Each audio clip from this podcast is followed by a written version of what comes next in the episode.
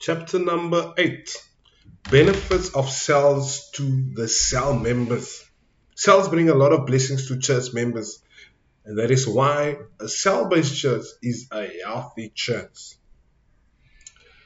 So, Bishop Bishop E.A.T. Sackey, Bishop Dag's right hand man, one of his right hand men, uh, he's a senior associate to Bishop Dag. One day when he was preaching for Bishop Tefu, he said, he said something powerful. He said, people are selfish. They will always ask before before they join in a group what benefits they stand to gain from joining a group. Yes, once they see that the group will benefit them, they will be happy to join. So it's the same with cell groups. Once someone sees that they can be blessed from it, there's a blessing in it for them, they will most likely join the group that you are doing. Um, think about it. Whenever someone is taking a photo, you're taking a photo in a group, and after the photo has been taken, and who is the first person you look for in that photo? It's not your friend. It's, you're not looking at you looking to see how do you look in this picture. If you're looking good, you are happy. If you're not looking good, it's a bad photo. Because inherently people are many times very selfish. So what is the benefit for cell groups for the members themselves? Okay. So number one, through cells, through the cells in the church, sorry, through cells, the church member becomes known as a identity, becomes a known identity and not just a statistical number in the church. Without cells, as the church grows, grows, we will we find it very difficult to know all the church members. Okay, it is very, very, very important for or difficult for a pastor and the leaders to know everyone. And uh, as the church grows, it becomes even more difficult to look after the people, let alone know them. And when the sheep are not taken care of properly, it is very dangerous for that person spiritually and for the church. So many times, um, pastors love to say there were 500 people in attendance. Um, in the first service, 700 in the second service. But who are these people who attended? Do we know them? The answer, if if we don't know the people in our church, then it means that our cell system is not working very good. The Lord Jesus said this in John chapter chapter 10, verse 14. Said, I am the good shepherd, and I know my sheep, and am known of mine. So when someone is a sheep, they need to be known by us as the shepherds. And they yeah, they need to be known by us. We must know them and they must know us. Okay, and the more the church grows, we are obviously we will have more and more sheep. So this is why the church growth becomes the cell system becomes so important because people shouldn't just be a number. People shouldn't just be a name on a list somewhere, but we need to treat our members as individuals, and that is the danger when people are in in big churches is that the person becomes a name. We don't know who they are, where they are, but that is the secret and the blessing of the cell system that everyone is known. Okay. Um, yeah, so the cell system benefits the member no matter how large this church is. So um, so Bishop um, Dr. David Yonggi Cho, the father of home cells, he always said that the church must be big enough to house you or to um, accommodate you, but the church must also be small enough to know you. So how can the church be big and small at the same time? It's through the cell system. So on Sundays, we all come together in our small cell families and we form part of the big family.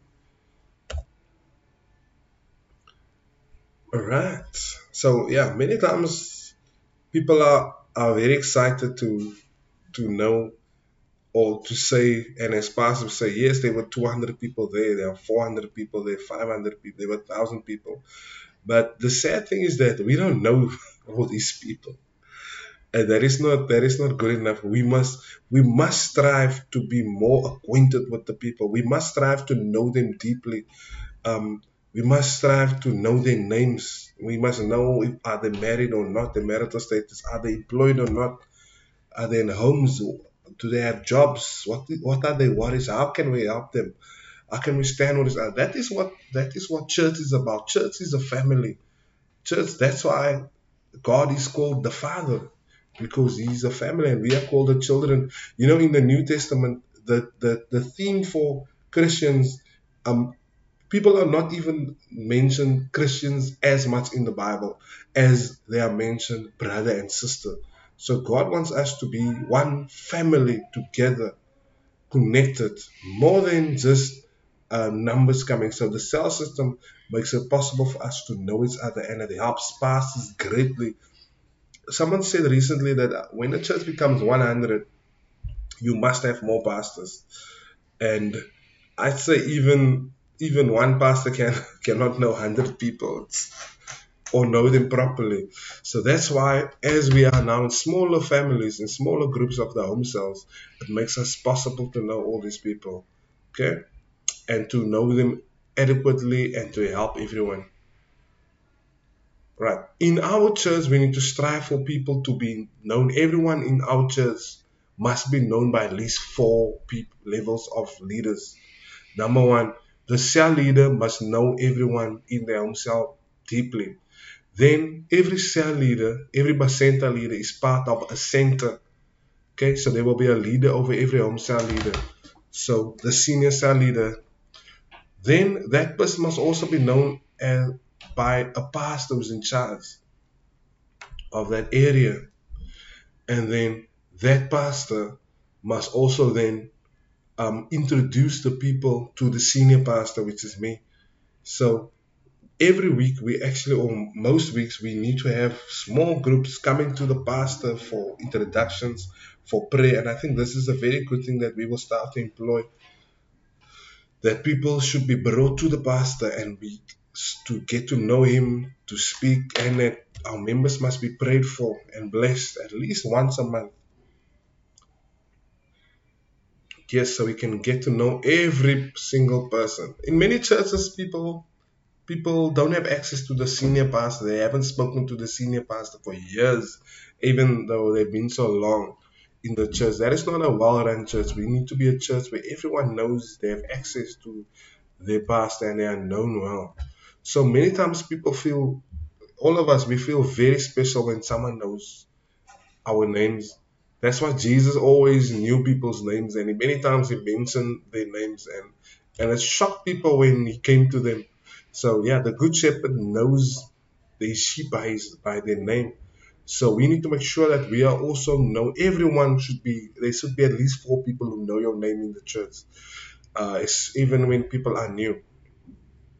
Number two benefit of home cells to the cell, the church members is that the cell becomes an avenue or a place of fellowship for the members. So in Acts chapter 2, verse 42, it says, And they continued steadfastly in the apostles' doctrine, meaning the teachings they, they were given, the people continued in it. And in fellowship, meaning being together, fellowship means being together, fellows in a ship, Papa Vincent would say, being together, um, spending time with the right with the right people, and breaking of bread, meaning they were eating and they were doing communion and prayers daily from house to house. So through the cells, the member has, has opportunity to, to fellowship with others. So in a large church, many times people are lonely because you walk in the crowd, you walk in alone, and then you walk out alone. But once you are in the cell, you, that can never happen. Why? Because people are being taken care of, are taking care of you. You have a little family. I remember in rugby, when I was playing rugby, um, I had a very good friendship crew.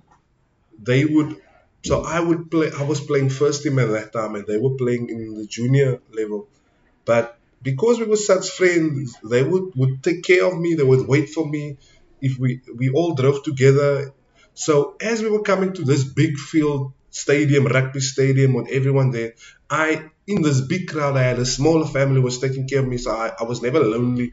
I was always with people, very happy. And I mean, it's different to go to a place alone and then where when you go to some somewhere in a little family. So think about it. We as colored people of color, we rarely go anywhere alone. So um, that's what we need to learn from the other races is that. But the reason why we don't like going alone is because we enjoy being around people.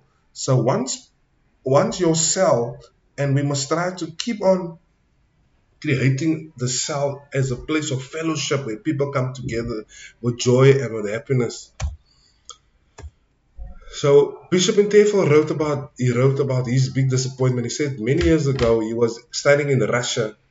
Medicine Bishop Intefel, the the bishop who wrote this book, he was in Russia, and there was a summer vacation, and he went to London, and uh, he was spending his time there. So imagine this one student now you are in you are in uh, from Ghana and you are alone in this London, a new country. But he found a hostel where, where more Ghanaian students live. And uh, he didn't have money for the hostel, but you could pay like one pound and then you could sleep on someone's floor in, uh, they call it a per- perching. But he said he was so lonely and he was struggling because he didn't have money, he didn't have, he was hungry, he didn't have a place to stay. But one day someone invited him to a church um, of Ivorians or another African nation, Ivory Coast.